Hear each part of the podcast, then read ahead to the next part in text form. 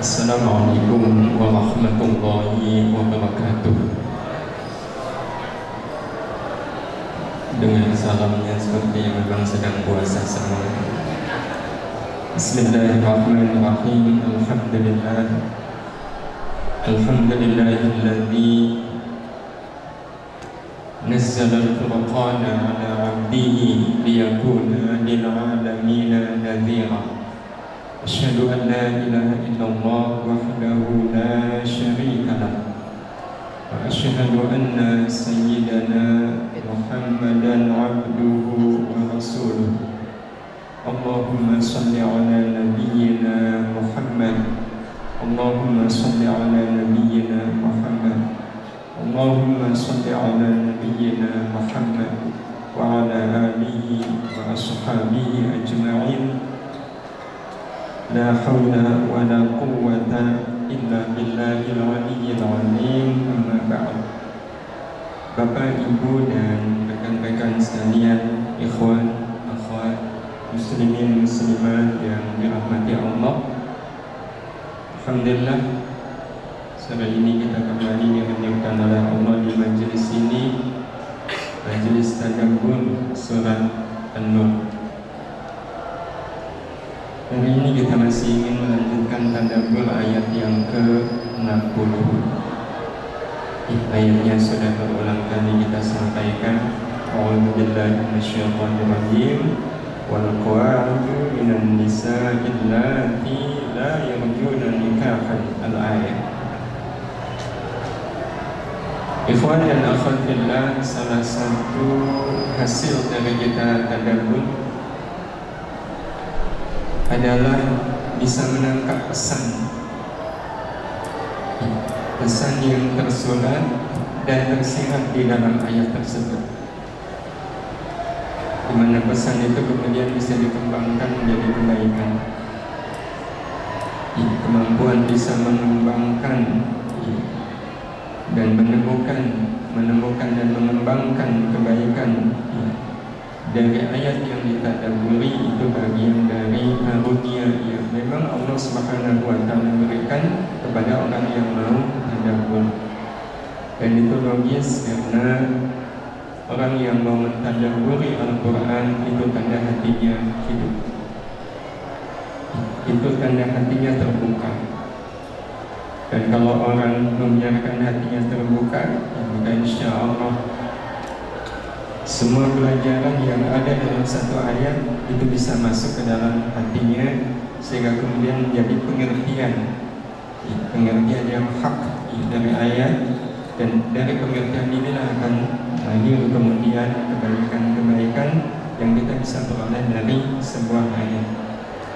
Ayat ini seperti yang kita sudah sampaikan bicara banyak tentang masalah menjaga aurat pengertian menjaga di sini menjaga jangan sampai kita melihat aurat dan menjaga jangan sampai aurat kita terlihat.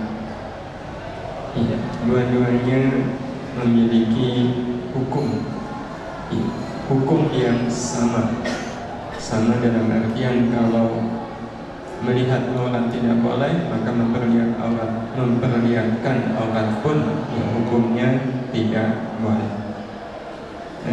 Mari sama-sama kita mentadabur ayat ini.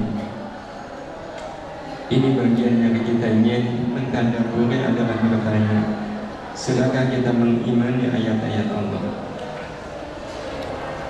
Sudah atau belum? Pasti kita akan mengatakan sudah. Ya, saya kan orang yang beriman. Ya, jelaslah kita akan mengimani Al-Quran.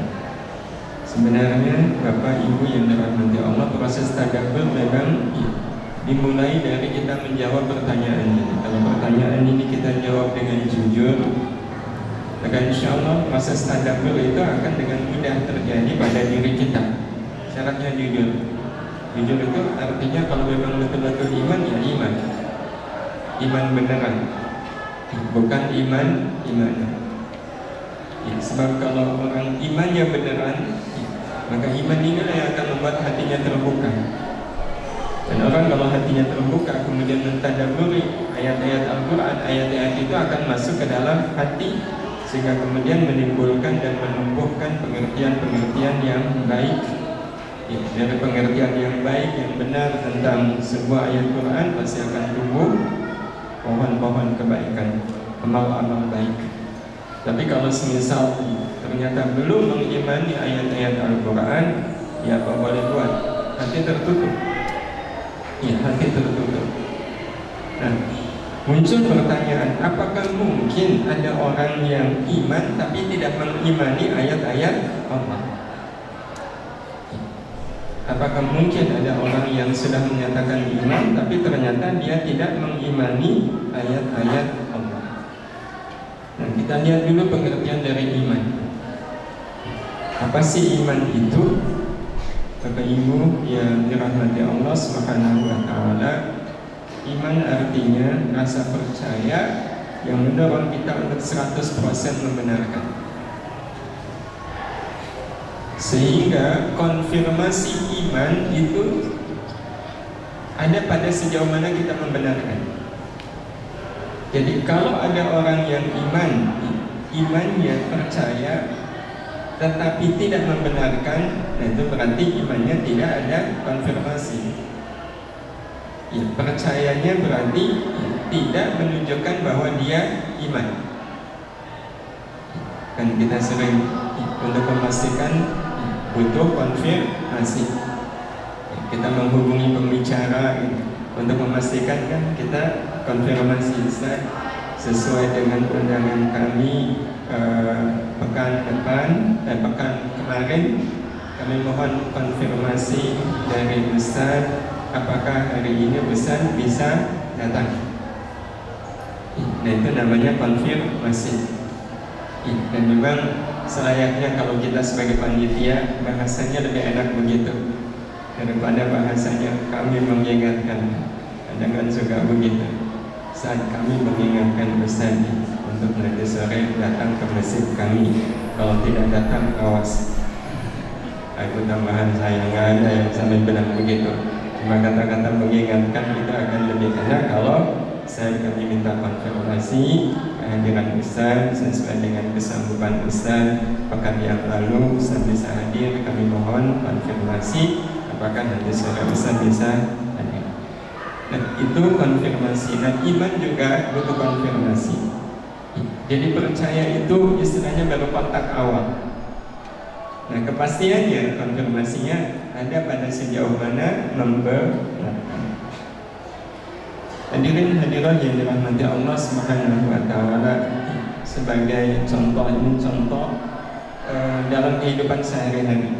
Ya, karena kadang kita akan lebih mudah memahami sesuatu dari apa yang kita lihat, apa yang kita rasakan dalam kehidupan sehari-hari.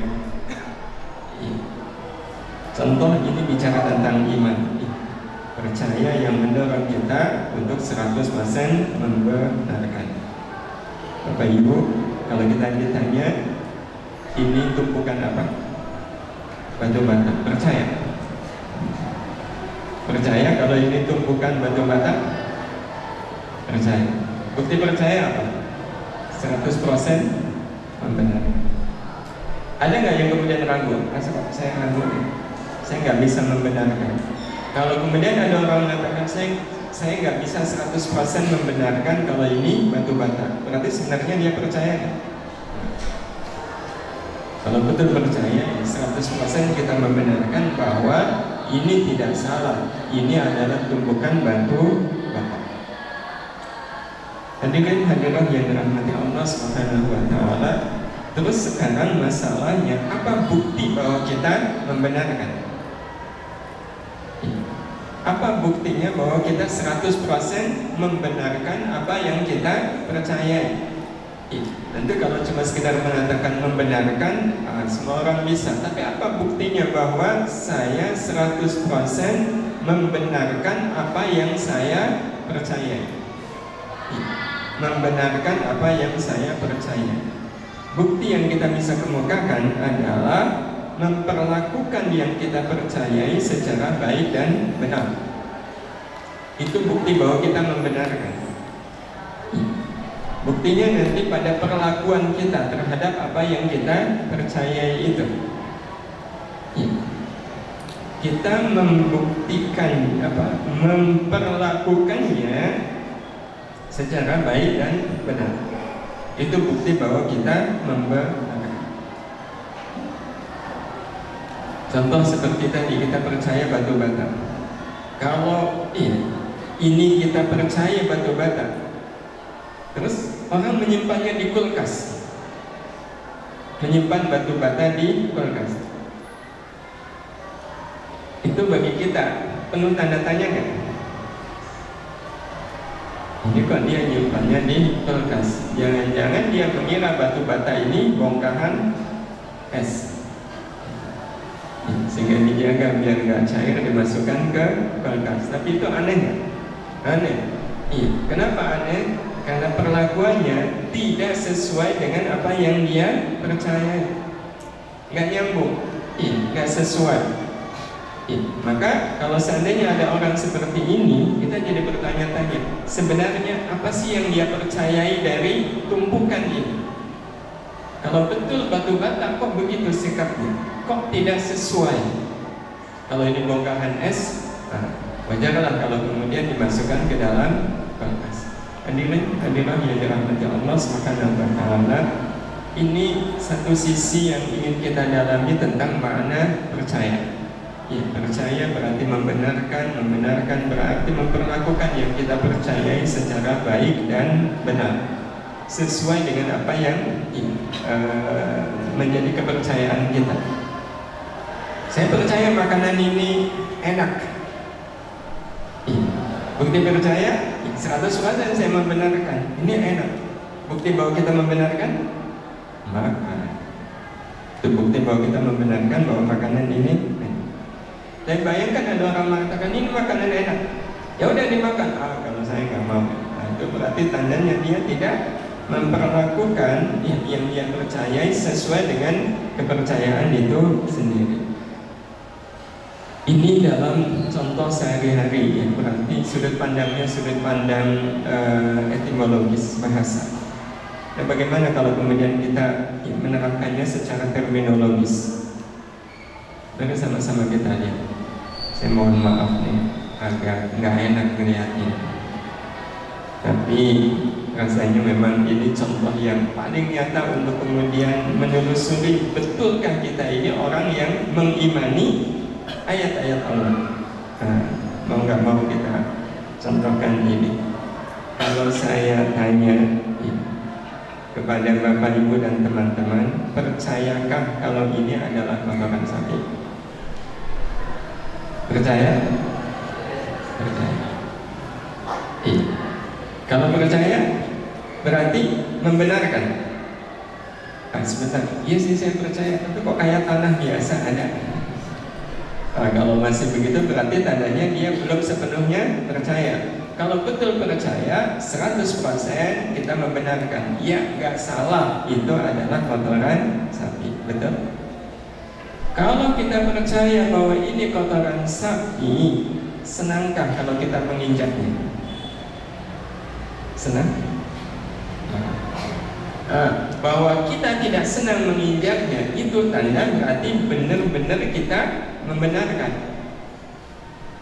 Eh, kita memperlakukan yang kita percaya ini dengan baik dan benar dan sikap baik dan benarnya adalah tidak senang. Betul? Itu berarti kita percaya. Jangankan menginjak. Kalau sepatu kita ditaruh teman di atasnya, wow kita langsung teriak nggak? Ya, itu menunjukkan kita tidak suka. Kenapa kita tidak suka? Karena saya percaya bahwa namanya juga kotoran sapi, berarti dia kotor. Itu yang menyebabkan saya tidak suka karena dia kotor, karena dia bau, karena dia menjijikkan. Bahwa kemudian kita tidak senang menginjaknya, tidak senang sepatu kita ditaruh di atas kotoran sapi, itu menunjukkan bahwa kita benar-benar percaya bahwa ini adalah kotoran sapi. Kita sudah membenarkannya. Nah, kita membenarkannya dengan sikap tidak senang. Jadi kita membenarkannya itu sudah mulai dari rasa. Ya, senang itu kan rasa. tidak senang dengan rasa. Nah kalau orang nggak senang nggak mungkin dia menginjak. Hadirin, ini bukti bahwa kita 100% percaya bahwa ini adalah kotoran sapi yang kotor. Sekarang hadirin hadirah yang dirahmati Allah Subhanahu wa taala, percayakah kalau dosa itu kotor? Percaya? Lebih kotor mana? Kotoran sapi atau dosa? Dosa lebih kotor bagi orang yang beriman. Dosa itu lebih kotor dari sekotor-kotornya kotor. Nah, kalau kita percaya bahwa dosa itu kotor, bahwa dosa itu kotor, apakah melihat aurat itu dosa?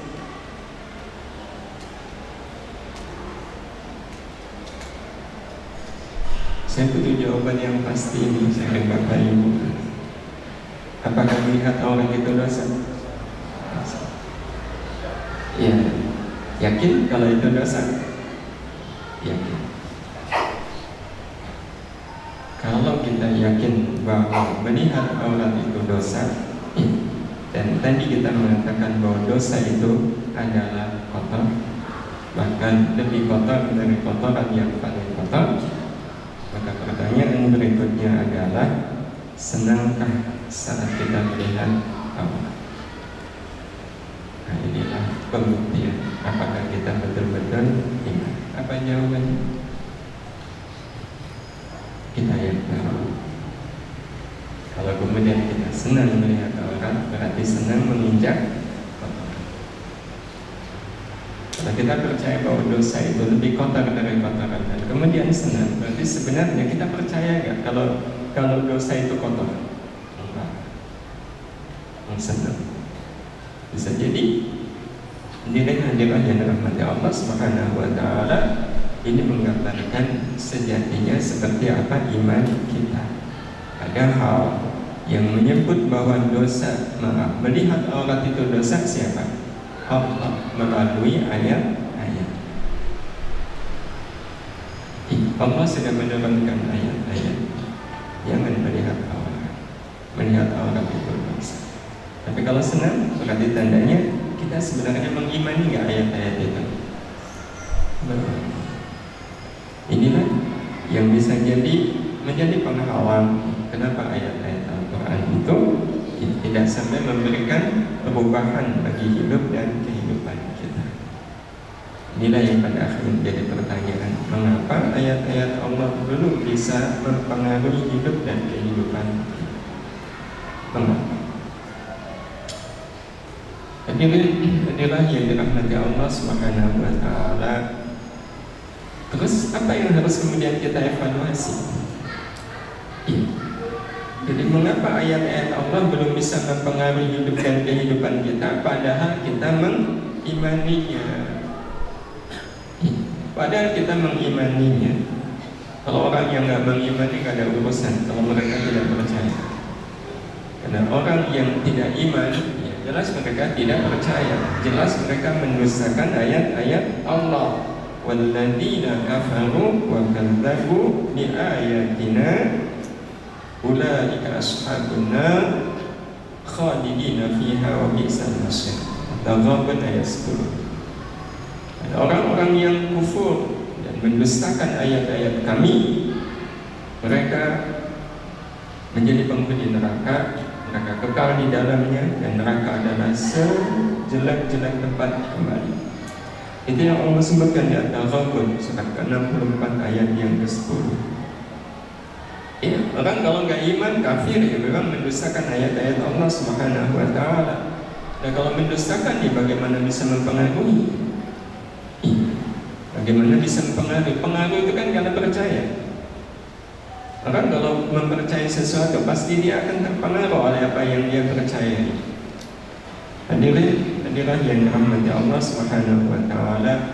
Ya kalau mau kita coba uh, saling mengevaluasi, saling mengevaluasi. Atau sebelum kita evaluasi, kita ingin lihat dulu dengan cara bagaimana ayat Allah itu sampai ke kita. Ini bagian dari kita ingin menjawab pertanyaan mengapa. Ya. itu bisa kita telusuri Bapak Ibu yang dirahmati Allah Subhanahu wa taala soal mengapa ayat-ayat Allah belum bisa mempengaruhi hidup dan kehidupan kita padahal kita mengimaninya adalah dengan cara melihat dengan cara bagaimana ayat Allah itu sampai ke kita dengan cara bagaimana ayat Allah itu sampai ke kita ini menjadi hal yang sangat penting dan menentukan. Ayat ini sampai kepada kita dengan cara bagaimana? Karena kalau kita melihat bagaimana generasi uh, sahabat pada kasus turun ayat tentang hijab di mana para muslimah di ayat itu An-Nur ayat 31 diwajibkan untuk menjulurkan jilbab mereka. Pakai baju kurung pakai hijab menutup aurat ayat itu turun di malam hari ayat itu turun di malam hari saya mungkin pernah menyampaikan ini di mana pada saat itu Nabi hanya ditemani beberapa sahabat saja Begitu Rasul mendapatkan wahyu itu, Rasul kemudian menyampaikan kepada beberapa sahabat yang hadir. Terus apa yang dilakukan oleh para sahabat? Yang jelas para sahabat kalau sudah Rasul menyampaikan ini ada wahyu turun, wah itu mereka senangnya bukan main, bahagianya bukan main. Mereka mendengarkan wahyu yang disampaikan oleh Nabi Sallallahu Alaihi Wasallam. Dan Ketika mereka sudah menerimanya apa yang dilakukan oleh mereka? Pulang. Pulang untuk apa? Disampaikan kepada keluarganya. Sahabat yang sudah dengar wahyu itu Ya ketemu keluarga Kemudian mereka membangunkan Kalau keluarganya sudah tidur Iya, ibu, ada-ada ini tadi Rasul baru saja dapat wahyu Dibacakan wahyu Karena isinya adalah mewajibkan muslimah untuk menutup auratnya Apa yang kemudian dilakukan oleh para muslimah? Apa? Apakah kemudian muslimah itu mengatakan Wah, kalau begitu besok kita harus ke Harjo nih Belanja kain buat dipakai hijab, jilbab. Apakah itu? Enggak. Mereka enggak menunggu besok. Malam itu juga. Mereka mencari kain yang bisa dibuat jilbab. Dibuat baju kurung malam itu juga. Jadi kalau menemukan spray ini iya, kasur nggak perlu spray nggak apa-apa. Ya ambil dipotong jadi hijab iya, korden kita malam ini nggak usah ada korden nggak apa-apa dia ambil. Jadi hijab jadi baju kurung jadi jilbab. Sehingga kata Aisyah sungguh berbahagialah kaum muslimah. Aku melihat mereka itu bagai gumpalan salju. Jadi kumpulan muslimah itu dalam pandangan Aisyah seperti gumpalan salju. Karena kepalanya sudah tertutup. Jilbab Hadirin, hadirin yang dirahmati Allah itu para sahabat. Berarti mereka terpengaruh langsung. Begitu dapat ayat terpengaruh begitu dapat ayat terpengaruh Nah, itu berarti menunjukkan iman mereka, percayanya mereka itu sampai tingkat membenarkan dan mempengaruhi hidup dan kehidupan mereka, mempengaruhi pikiran dan perasaan mereka dan itu bukti bahwa mereka benar-benar beriman. Dan bagaimana dengan kita? Kita ingin coba lihat dengan cara apa ayat ini sampai kepada kita, Bapak Ibu. Tentu ayat itu akan sampai kepada kita dengan cara memahami. Betul. Nah kalau kalau belum paham kan berarti ayat itu belum sampai. Ih, kalau belum paham itu sama saja dengan ayat itu belum sampai. Ih, jadi ayat itu akan dikatakan telah sampai kepada kita kalau kita memahaminya.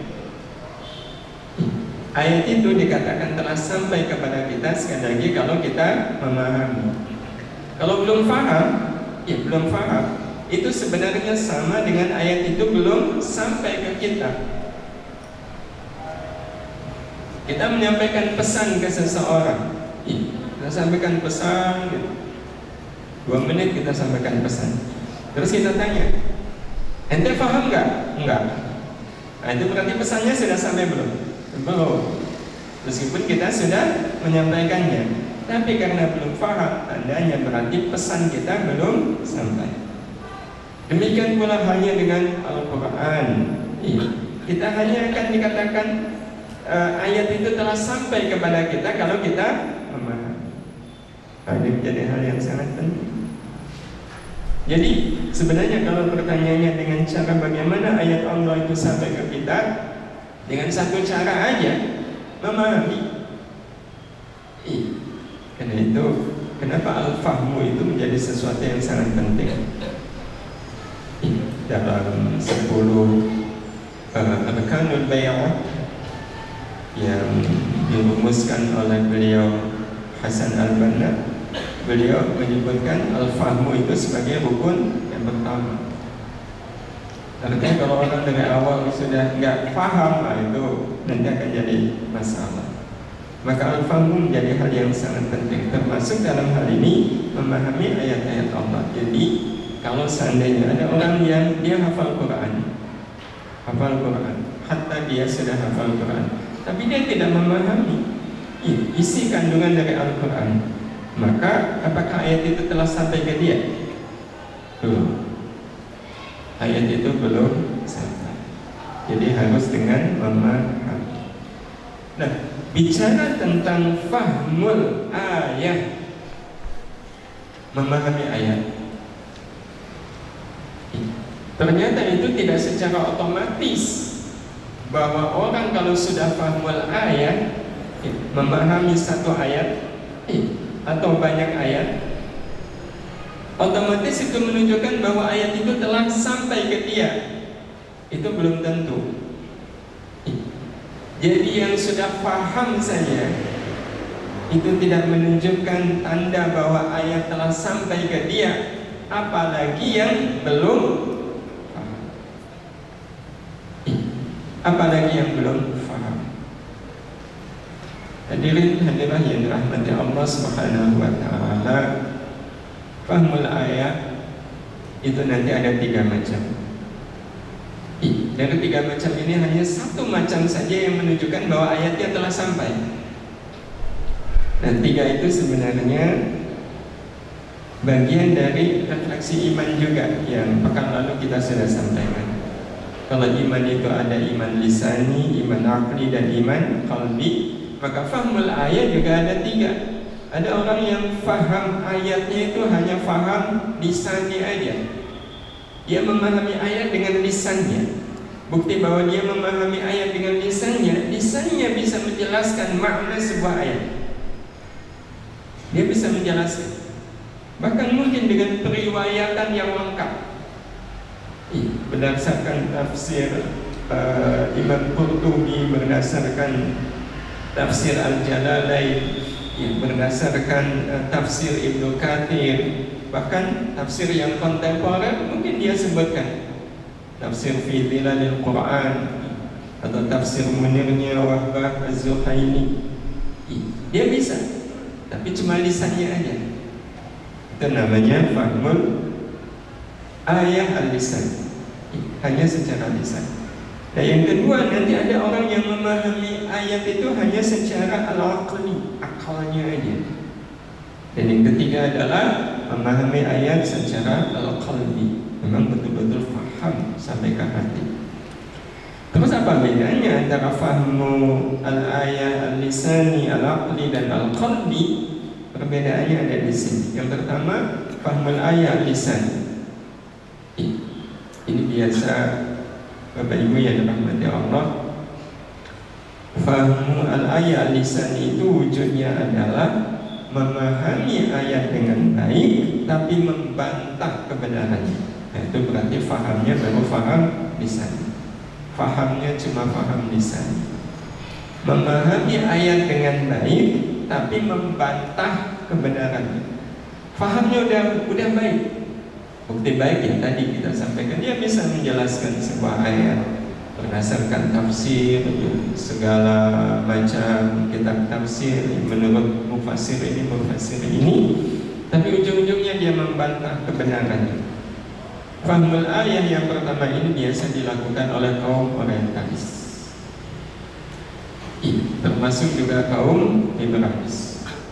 Kalau soal memahami ayat-ayat Quran, orientalis bisa jadi melebihi kita. Jauh. Mereka sangat memahami. Memahami dengan baik sebuah ayat bahkan semua ayat yang ada di dalam Al-Quran. Kaum liberalis juga begitu. Tetapi ujung-ujungnya mereka membantah kebenaran jadi mereka bisa iya, menyebutkan fankihu ma tawbalakum minan nisa mathna wa thulatha wa ruba mereka jelaskan berdasarkan ayat ini laki-laki boleh menikah Iya, sampai dengan empat wanita. Nah, kan berarti dia memahami dengan baik. Tapi kemudian apa ujungnya? Ini ayat betul-betul iya, menistakan wanita, tidak menghargai wanita. Ya paham, tapi kemudian membantah kebenaran ayat.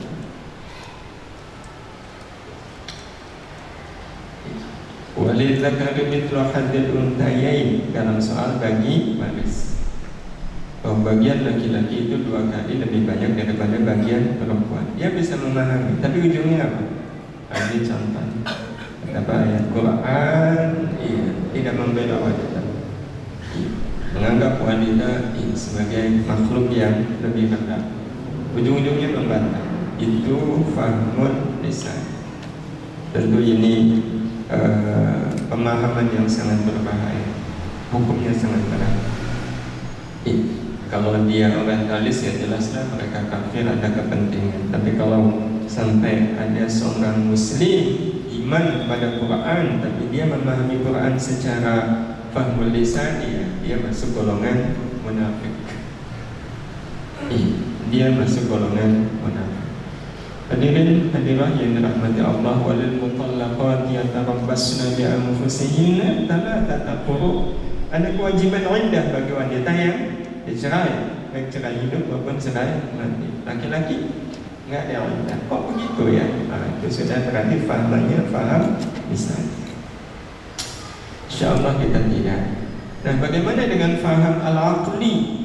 Kalau faham al-aqli Faham ayat tapi Baru faham al-aqli aja Maka pengertiannya memahami ayat dengan baik Tapi tidak mau menerima kebenarannya. Membantah enggak Cuma enggak mau aja. Membatasi enggak? Ya. jadi dia dia memahami ayat yang baik cuma nggak mau menerima kebenaran dari ayat itu.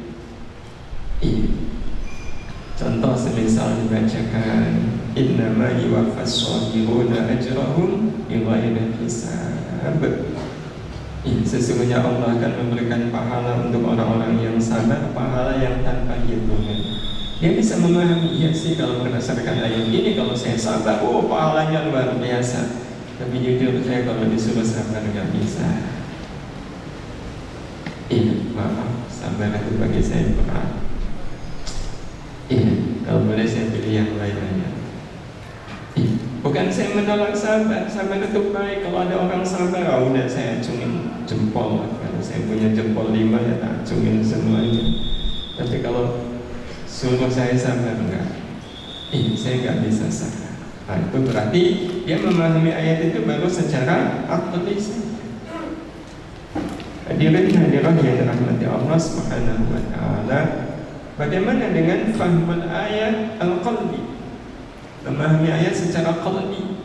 Kalau memahami ayat secara qalbi maka pengertiannya memahami ayat dengan baik dan mengimplementasikan kebenarannya dalam kehidupan sehari-hari orang sabar itu pahalanya banyak ya terus untuk bisa sabar eh, gimana ya biasanya orang akan sabar kalau dapat musibah maka bukti bahwa dia memahami ayat ya, tentang besarnya pahala orang yang sabar ketika dapat musibah wajahnya wajah apa? Terima ya Allah. Inilah caramu membantu saya agar saya bisa jadi orang sabar. Itu berarti dia memahami ayat tentang sabar secara fahmul ayat al Sedekah yang akan membawa ke surga. Adalah sedekah dari uang yang paling kita sukai dari barang harta yang paling kita sukai. Dibacakan ayatnya sering ayat. Dan tanadul birra hatta tunfiqu mimma tuhibbun adakah di antara kita yang belum faham ayat ini semua kita sudah paham ya, bahwa kalian semua tidak akan mendapatkan surga sampai kalian mau memberikan sebagian dari apa yang kalian sukai. Pertanyaannya, kalau kita ditanya, pengenkah kita masuk surga? Pasti pengen. Nah ini ada jalannya, infaklah dengan infak yang dari barang, benda, atau apa saja harta yang kita miliki yang paling kita sukai. Pertanyaannya, ini ayat ringan atau berat untuk diamalkan? Kalau berat, itu beratnya di mana? Di hati. Beratnya di hati. Berarti masuk yang mana ini Bapak ini? Iya, pemahamannya baru pemahaman secara akli. Hadirin hadirat yang dirahmati Allah Subhanahu wa taala. Padahal fahmul ayat yang ditunggu dari kita adalah fahmul ayat al-qalb. Hadirin hadirat yang dirahmati Allah Kalau seandainya dibacakan ayat kepada kita Innahu huwas wal basir Ada di surat Al-Isra ayat pertama Ujung uh, ayat Apakah kita memahami ayat ini? Apa yang kita pahami dari ayat ini? Sesungguhnya Allah itu maha mendengar lagi maha melihat Betul? Berarti kita sudah paham ayat ini kalau kita sudah paham ayat ini, apakah ayat ini telah sampai ke kita? Karena itu ya tergantung kita memahami ayat ini secara disani, akli atau kalbi. Kita akan lihat kita sudah paham berdasarkan ayat ini bahwa Allah Maha mendengar. Cuma pertanyaannya, kalaulah kita sekarang sudah tahu bahwa Allah Maha mendengar, pernahkah kita mengatakan sesuatu yang saya yakin Allah mendengar, tapi yang saya ucapkan itu, yang saya katakan itu, saya tahu Allah nggak suka. Gampangnya dan cerita jelek orang lain. Pernah? Kalau masih pernah, masih bisa cerita jeleknya orang lain. Padahal kita sudah paham ada ayat yang mengatakan bahwa sesungguhnya Allah itu maha, maha mendengar. Itu tanda kita memahami ayat ini secara apa? Tidak secara kalbi. Kalau kita memahami ayat ini secara qalbi, mencerita jelek orang lain itu nggak berat. Betul-betul tidak berat. Kenapa? Ya Allah dengar. Dan bukan Allah nggak suka. Itu berarti memahami ayatnya secara qalbi. Sama dengan Al-Basir, Allah maha melihat. Kita tahu Allah itu maha melihat, cuma pernahkah kita melakukan sesuatu yang kita tahu Allah nggak suka? Kalau masih berarti tandanya kita memahami ayat ini secara akli, belum secara qalbi. Bapak Ibu yang dirahmati Allah Subhanahu wa taala. Bagaimana kalau seandainya nama kita ada teman gitu ya, ada teman cerita? Mas kemarin si A dan si B cerita jeleknya sampai yang iya gosip iya uh, kita sudah dapat ayatnya. Idfa'u billati hiya ahsan. Sudah paham ayat ini? Apa makna ayat ini? Tolaklah. Iya. kejelekan itu dengan kebaikan. Balaslah keburukan orang dengan kebaikan. Sudah paham dengan ayat ini? Sudah. Berarti kalau kita sudah paham apa sikap kita kepada A dan B yang cerita jeleknya kita? Kita beli dua keranjang buah. Kita sampaikan kepada teman yang tadi menyampaikan ke kita. Tolong ya, ini kasihkan. Yang ini untuk A, yang ini untuk B. Ini apa ini? Buah. Loh kok bisa? Tentu malah ngirim kan dia sudah cerita jeleknya. Kok malah dikasih? Kenapa? Ya, saya kasih karena Allah sudah mengatakan idfa'u billati ya Kalau itu yang kita lakukan berarti kita memahami ayat ini secara kaum. secara hak. Betul Ibu? Nah, inilah yang menjadi renungan bagi kita. Satu lagi, Allah Subhanahu wa taala berfirman, "Wa ma min dabbatin fil ardi illa 'ala Allahi rizquha."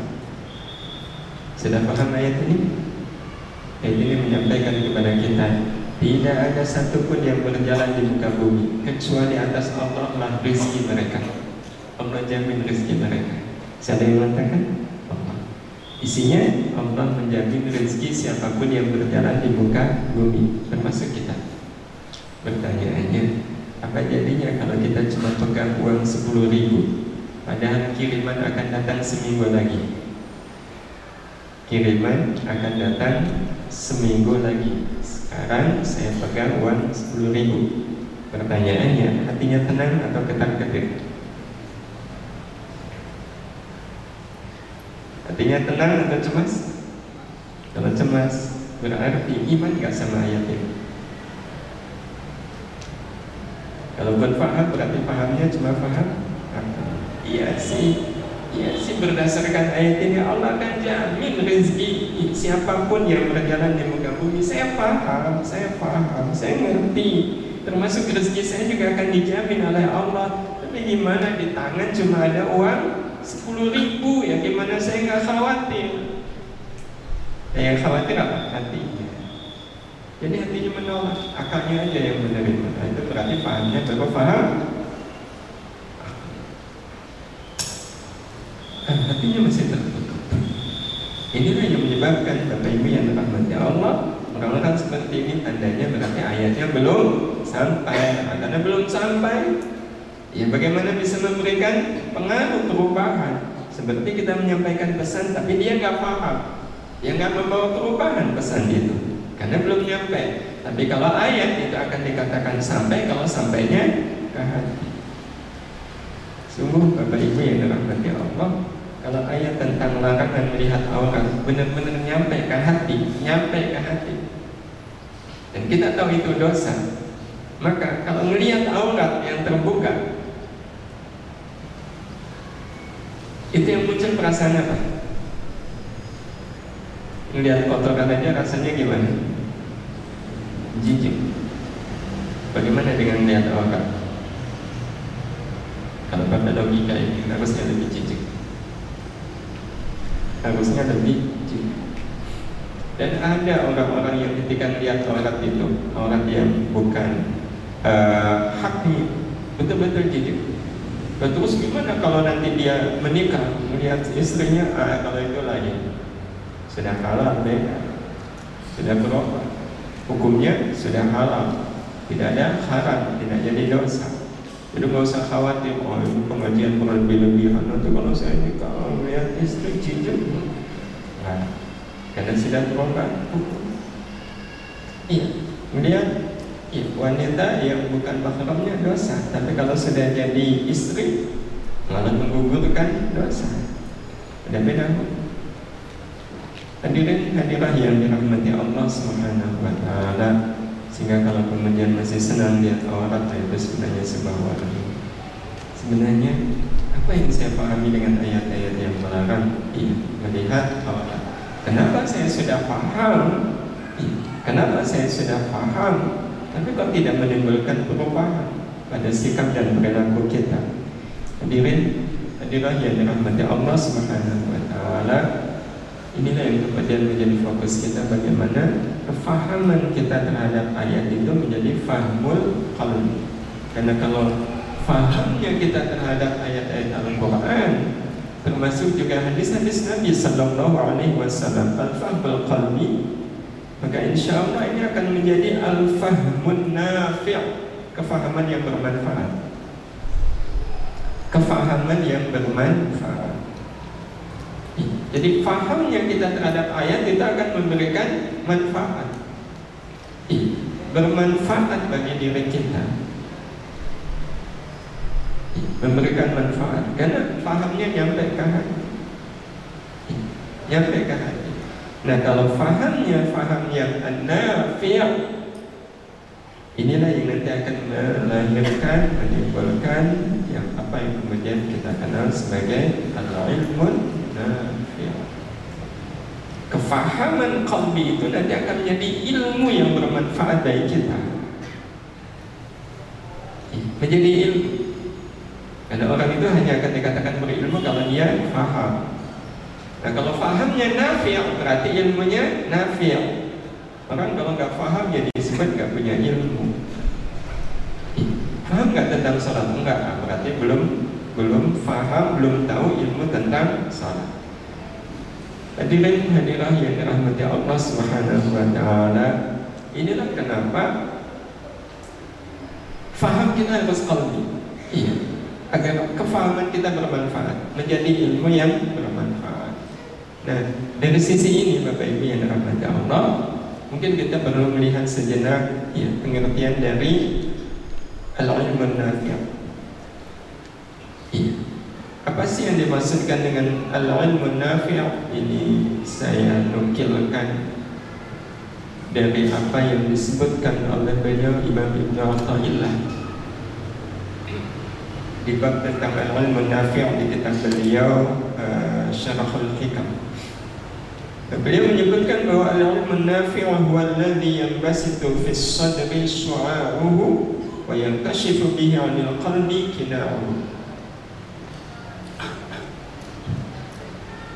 Wal manafi'u adalah ilmu yang Waladhi ilmu yang Yang bas itu Meluaskan. Melapangkan Fisadri di dalam dada. Iya, apa yang melapangkan di dalam dada Su'a'uhu sina Cahaya Karena dalam ilmu itu adalah cahaya Dan namanya ilmu Nah ilmu nafi akan nyampe ke hati. Nah kalau nyampe hati, ya, bagian cahaya nyampe ke hati akan melapangkan. Dada, melapangkan hati. Wa yang kasyifu dan membuka bihi dengan ilmu itu adalah kalbi dari hati apa yang dibuka? Kina'uhu kina penutup. Jadi segala tirai yang menutup hati itu akan terbuka oleh al-ilmun nafi' itu yang disampaikan oleh beliau Imam Ibn Atta'illah nah, bagaimana dengan pandangan yang kita menukil saja ya, karena tugas kita adalah menyampaikan apa yang disampaikan oleh para ahlinya, para ahli fikri dan mereka adalah ulama. Kalau ini uh, penuturan beliau Imam Ibn Atta'illah lain halnya dengan apa yang disampaikan uh, oleh beliau Abdul Qasim uh, Al-Junaidi Al-Baghdadi. Dia mengatakan Al-ilmu in qaranatuhu al-khasyah falaka wa illa fa'alaika. Yang namanya ilmu manfaat Itu adalah ilmu yang inqaranatuhu Kalau menyertainya. Apa yang menyertainya? Al-khasyah Ilmu itu maaf Beliau belum bicara tentang ilmu nafi. Pengertian ilmu yang sebenarnya kata beliau Al-ilmu yang namanya ilmu adalah inqaranatuhu Kalau menyertainya Apa yang menyertainya? Al-khasyatu rasa khasyat Falaka iya, Falaka Maka itu manfaat bagimu. Wa illa Tapi kalau tidak disertai dengan rasa khasyat Fa'alaika Maka menjadi masalah bagimu Kata-kata beliau sebenarnya menjelaskan apa yang disebutkan oleh Allah di surat Fatir ayat 28. Innama yakhshallaha min ibadihi ulama. Sesungguhnya yang takut kepada Rabbnya dari kalangan hamba-hambanya adalah al-ulama, orang-orang yang punya ilmu. Berarti yang namanya orang yang punya ilmu itu adalah orang yang punya rasa khasyah. Jadi kalau ilmu disertai rasa khasyah, kata beliau falaka akan menjadi ilmu yang manfaat. Wa illa kalau enggak, ya fa'alika akan jadi masalah. Jadi kita bisa lihat apakah ilmu itu akan menjadi kebaikan atau keburukan tergantung ilmunya manfaat atau tidak. Dan standarnya kata beliau adalah adanya rasa khasyah. Di bagian lain, ya, beliau mengatakan Bapak Ibu dan teman-teman sekalian yang dirahmati Allah Subhanahu wa taala tentang al-ilmu nafi' dia mengatakan masih uh, Abdul Qasim Al-Junaidi Al-Baghdadi Ilmu yang manfaat adalah ilmu yang membuatmu mengenal Allah dan menyadari kedudukanmu sebagai hamba. Jadi kalau kita punya ilmu, ilmu itu manfaat. Maka kata beliau, iya, kata beliau, buat dari ilmu manfaat itu buat kita menjadi orang yang sangat mengenal Allah Subhanahu wa. Orang yang sangat mengenal Allah Subhanahu wa taala.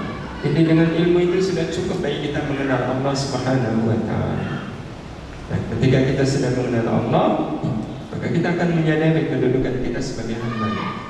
Bahwa siapa pun kita, tidak lebih, tidak kurang hanyalah hamba Allah Subhanahu wa taala. Itu kalau kita mendapatkan ilmu dan ilmunya manfaat. Ya, memperoleh ilmu, ilmunya manfaat. Kita tahu betul siapa saya. Saya ini hanyalah seorang hamba. Tugas hamba apa? Tugas hamba kan berbuat, beramal untuk siapa? Untuk Allah. Cuma itu aja.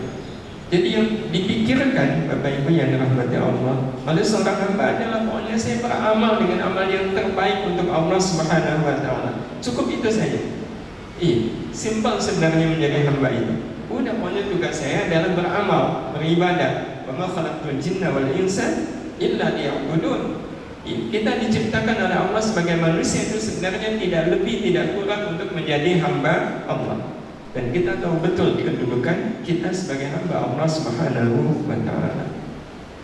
Buat tugas kita beramal, gak lebih, gak kurang. Udah pokoknya yang penting beramal. Nah, dan itu kadang kehambaan kita sering diuji.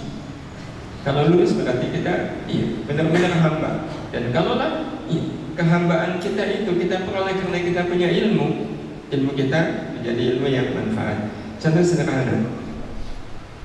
Sudahkah kita belajar ilmu tentang doa? Sudah? Kalau kita punya masalah apa yang kita lakukan? Berdoa ke Allah. Doa adalah amal seorang hamba karena Allah memang menyuruh kita berdoa. Maka kita pun berdoa sebagai wujud penghambaan kita kepada Allah Subhanahu wa taala. Nah, sekarang apa jadinya kalau kalau kita berdoa? Minta sesuatu. Mungkin kalau ibu-ibu nggak tahu lah lagi ngidam apa gitu. Pas sholat duha tiba-tiba kok muncul pengen makan uh, roti sus. Ya namanya juga ngidam kan kadang muncul tiba-tiba. Uh, karena saking pengen ya malu ngidam di tengah-tengah doa ya sholat duha itu diselipkan.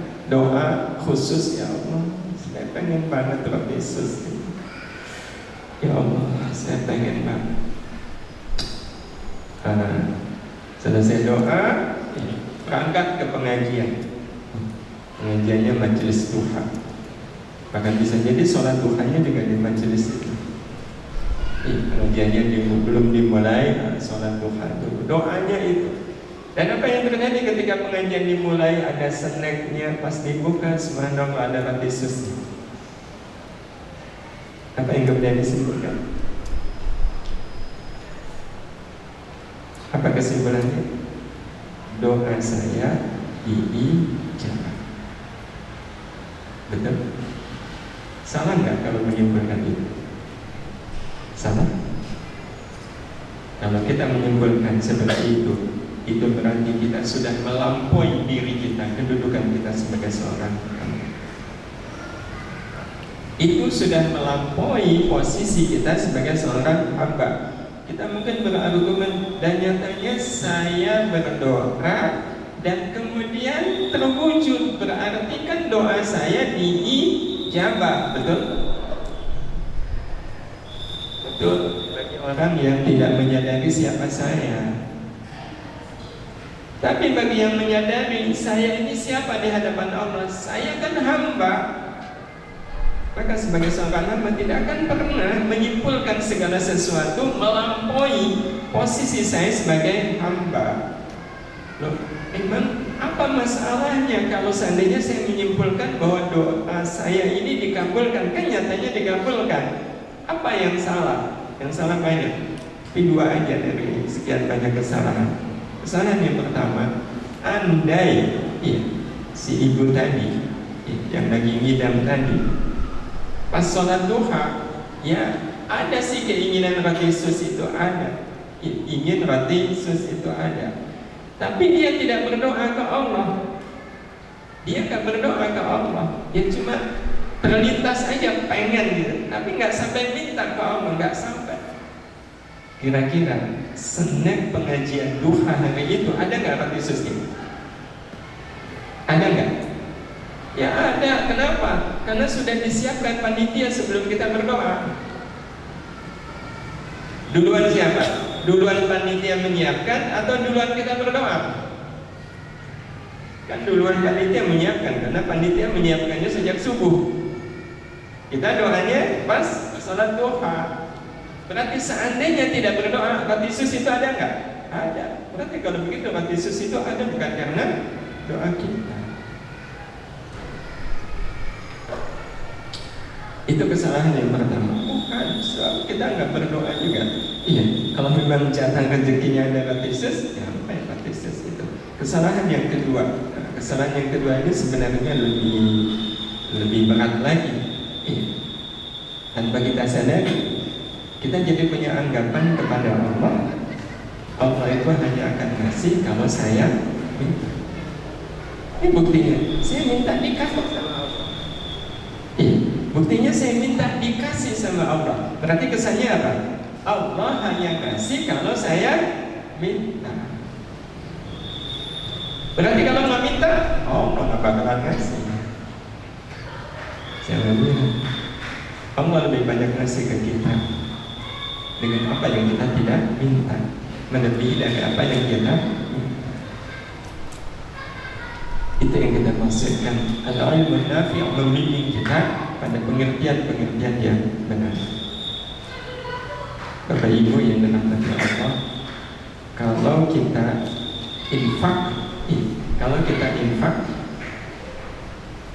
10 ribu. Terus tak berapa lama kita dapat rezeki 100 ribu? Apa kesimpulannya? Salah nggak kalau kita menyimpulkan Ini saya dapat rezeki 100 ribu Karena kemarin saya infak 10 ribu Salah nggak? Atau minimal ada nggak orang yang berkesimpulan seperti ini? Ada? Ada Boleh nggak? Boleh nggak? Itu tergantung sejauh mana kita menyadari bahwa kita hamba Allah. Kalau kita menyadari bahwa saya hamba Allah, kita nggak berani menyimpulkan begitu.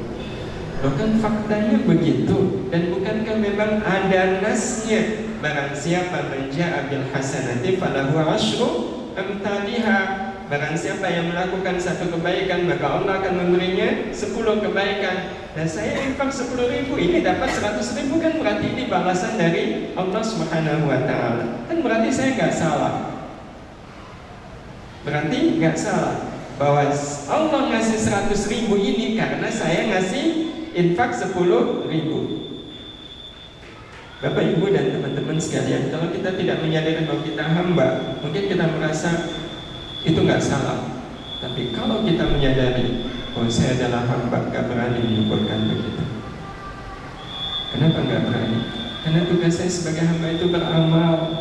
Bahwa kemudian Allah ngasih kenikmatan begini sebagai hamba kita simpulkan sebagai apa? Ini kebaikan ini semata-mata kebaikan Allah Allah yang sangat baik Hanya Allah ngasih ke saya saya tidak mengaitkan itu dengan amal saya. Sebab kita sebenarnya bisa beramal itu kebaikan siapa? kita beramalkan kebaikan Allah juga. Maka kita tidak pernah menghukumkan itu. Juga saya dalam beramal selebihnya terserah kepada Allah. Kalau kemudian kita diberi oleh Allah Subhanahu wa taala kebaikan, kita tidak pernah menyimpulkan bahwa itu karena kebaikan saya. Bayangkan kalau seandainya Bapak Ibu dikirimi seseorang makanan enak ini katakanlah beliau Pak Fulan Pak Fulan ngasih kita makanan enak dan karena kita dikasih oleh Pak Fulan maka kita balas Kita pun ngasih ke Pak Fulan. Eh, makanan. Eh, ngasih makanan. Yang lebih enak. Makanan yang lebih enak. Nah, waktu kita ngasih makanan yang lebih enak ke Pak Fulan, ada si A yang ngeliat. Maka si A kemudian menyampaikan kepada Pak Fulan. Pak Fulan dari siapa ini? Ah, ini dari si ah, nyebut nama kita. Iya, dari Pak Ahmad ini. Kata si A, Pak Ahmad baik ya sama Bapak. Oh, baik Bapak. Tahu nggak? Pak Ahmad tuh ngasih saya makanan karena kemarin saya ngasih dia makanan. Oh, makanya dia ngasih saya makanan. Ah, kalau saya nggak ngasih makanan ke si Pak Ahmad itu, bakalan dia ngasih makanan ini ke saya. Nah, itu kira-kira kata-kata Pak Fulan itu menunjukkan dia punya etika. Nah, dia nggak punya etika. Kalau kita dengar, rasanya gimana? Enak nggak kita? Rasanya kita nggak enak gitu. Tahukah kalau kita berkesimpulan Ya Allah ngasih saya rezeki ini Karena kemarin saya beramal Mirip nggak? Bisa jadi sama Kalau kemarin saya nggak infak 10 ribu uh, mungkin saya dapat 100 ribu Itu berarti kita sopan nggak ke Allah? Apakah itu mungkin dilakukan oleh seorang hamba? yang betul-betul menyadari bahwa dirinya adalah hamba. Inilah yang namanya al-ilmun nafi'. Ini al-ilmun nafi'. Betul-betul menyadari bahwa kita adalah hamba Allah Subhanahu wa taala. Tentu ini menjadi panjang Bapak Ibu yang dirahmati Allah Subhanahu wa taala, terutama sebenarnya ini yang ingin kita siapkan kalau begitu gimana caranya agar waktu kita cari ilmu itu kita dapat pahamnya paham kalbi. Kalau kita memahami ayat, ayatnya itu betul-betul sampai kepada kita secara al-fahmul kalbi. Ya, tapi keterbatasan itu mungkin ya, kita akan bahas bagaimana agar setiap ayat yang kita pahami itu betul-betul mendatangkan al-fahmul kalbi.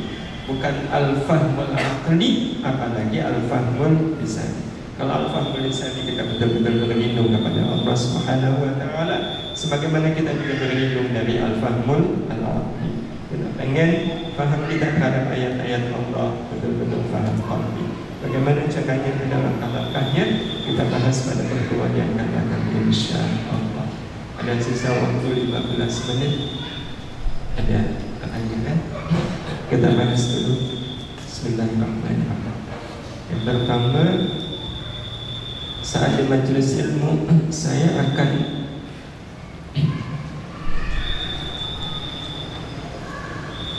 saat di majelis ilmu saya akan lebih mudah memahami ketika melihat ustaz atau orang yang menyampaikan di depan apakah hal, hal tersebut tidak termasuk menjaga pandangan lalu bagaimana solusinya tergantung sih kalau secara fikih ini kita bicara soal fikih.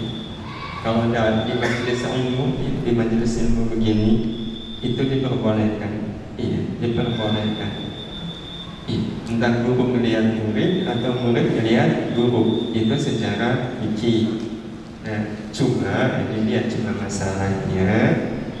Uh, ada nggak akses-akses lain di, di tengah-tengah melihat dia dalam tanda kutip karena ada kebolehan ya dengan variabel atau ilat ya uh, ngaji ya adakah kemudian efek samping gitu efek samping itu apa? Ya karena ngelihat ustaznya ya.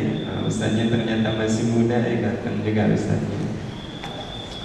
Uh, kalau kemudian timbul ya, uh, akses seperti itu maka menundukkan pandangan menjadi lebih baik. Iya.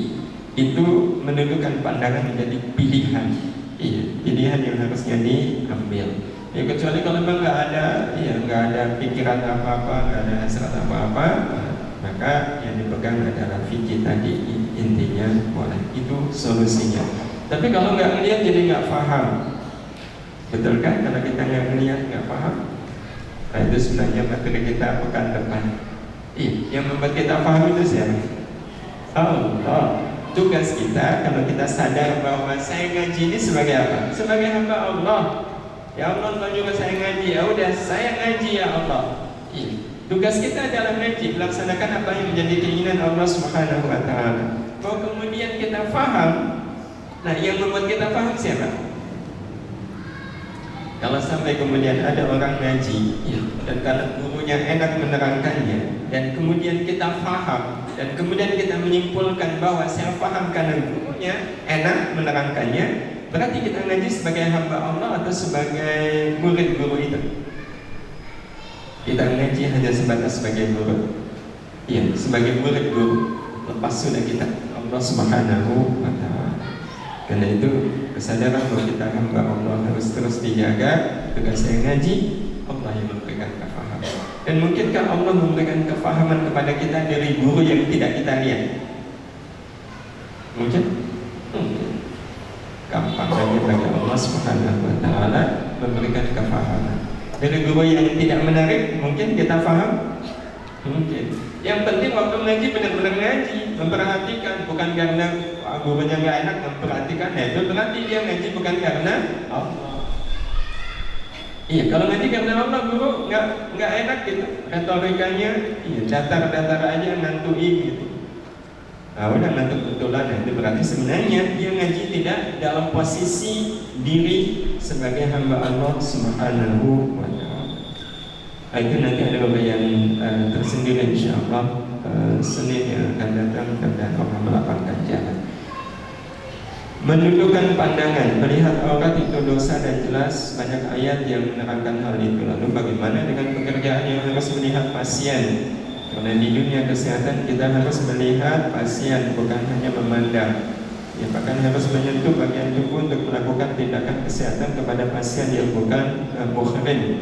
Apakah pekerjaan itu jadi tidak barokah? Bapak Ibu yang dirahmati Allah Subhanahu wa taala, kalau ada kebutuhan eh, di bab fikih itu menjadi boleh.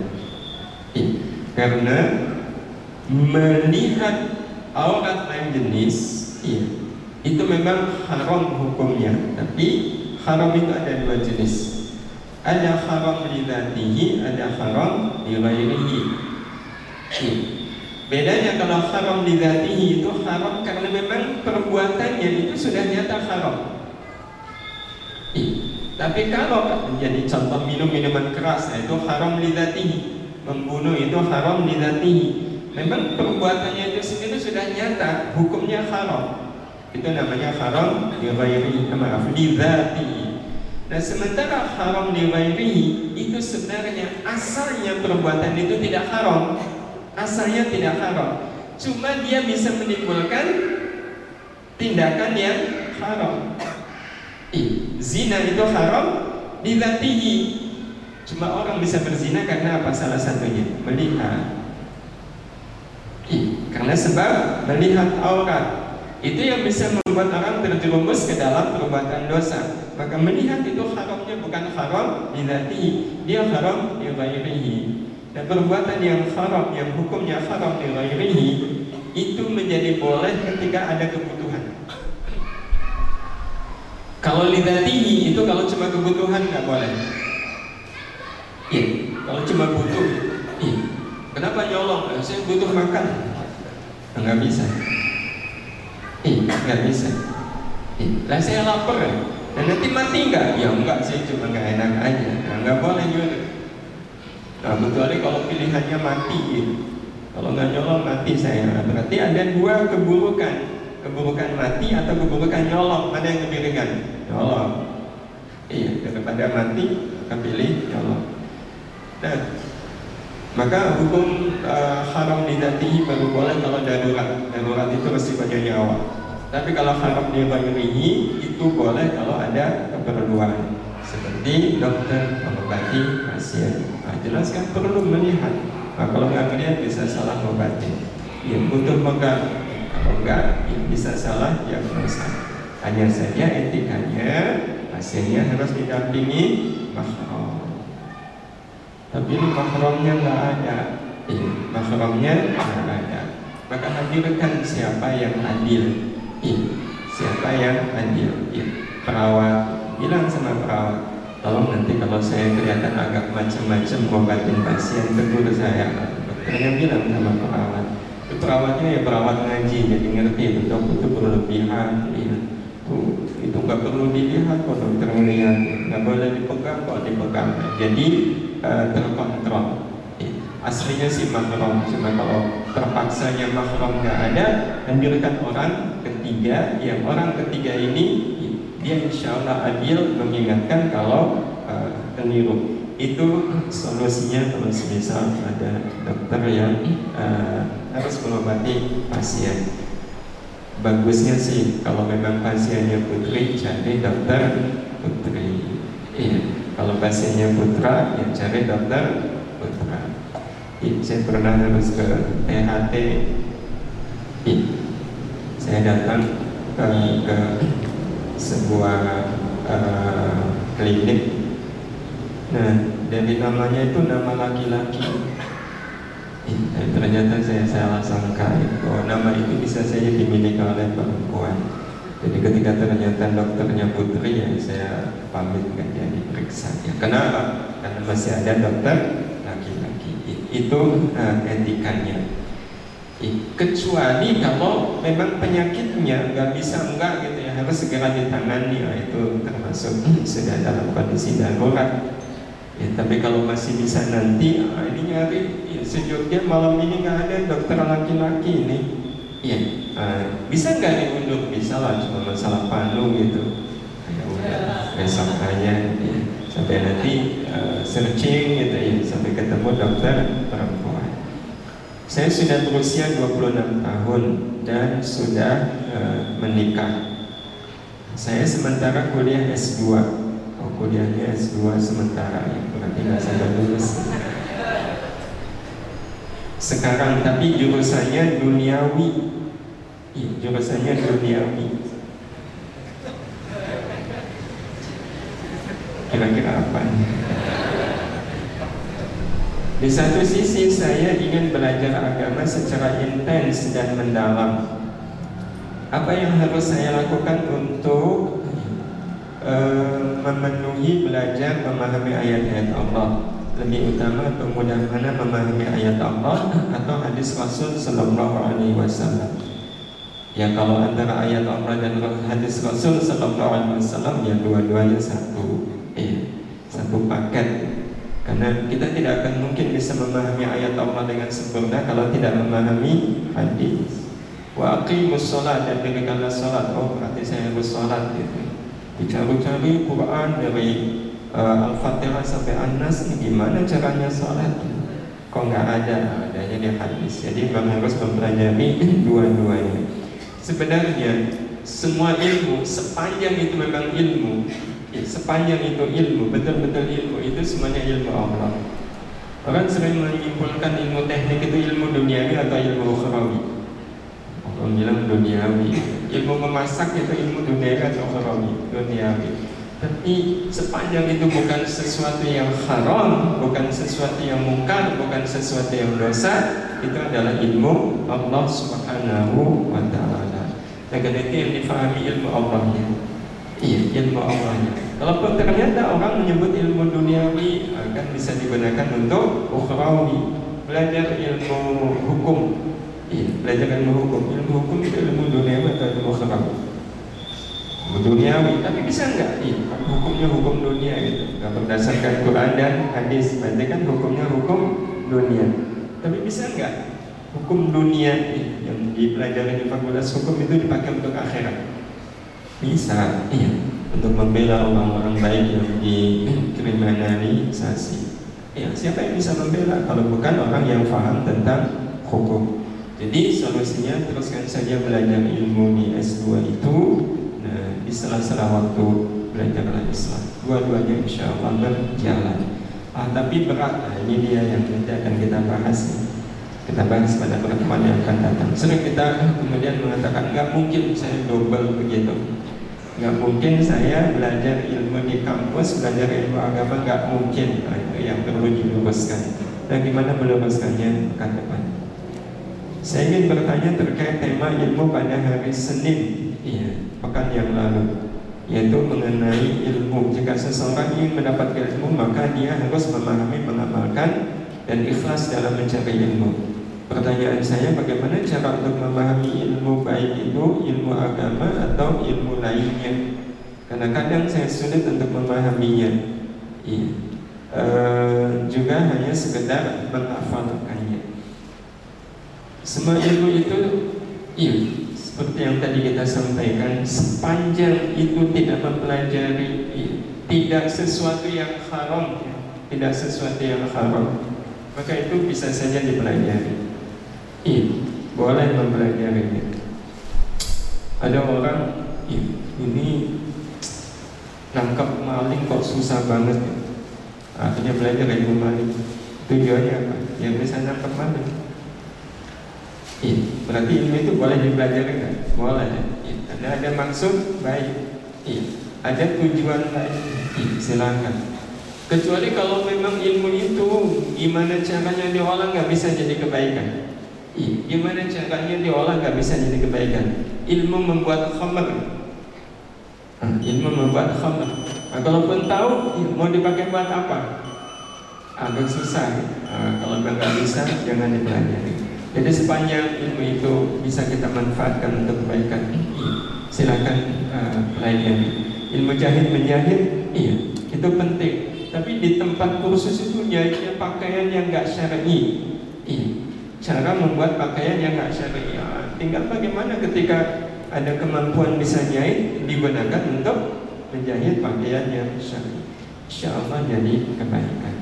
Allah a'lam mungkin akan lebih uh, untuk barangkali insya Allah kita lanjutkan pada pertemuan yang akan datang.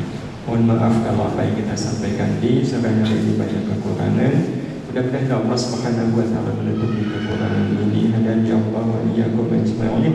Wassallallahu ala sayyidina Muhammad wa ala alihi wa sahbihi ajma'in. Alhamdulillahirabbil alamin. Assalamualaikum warahmatullahi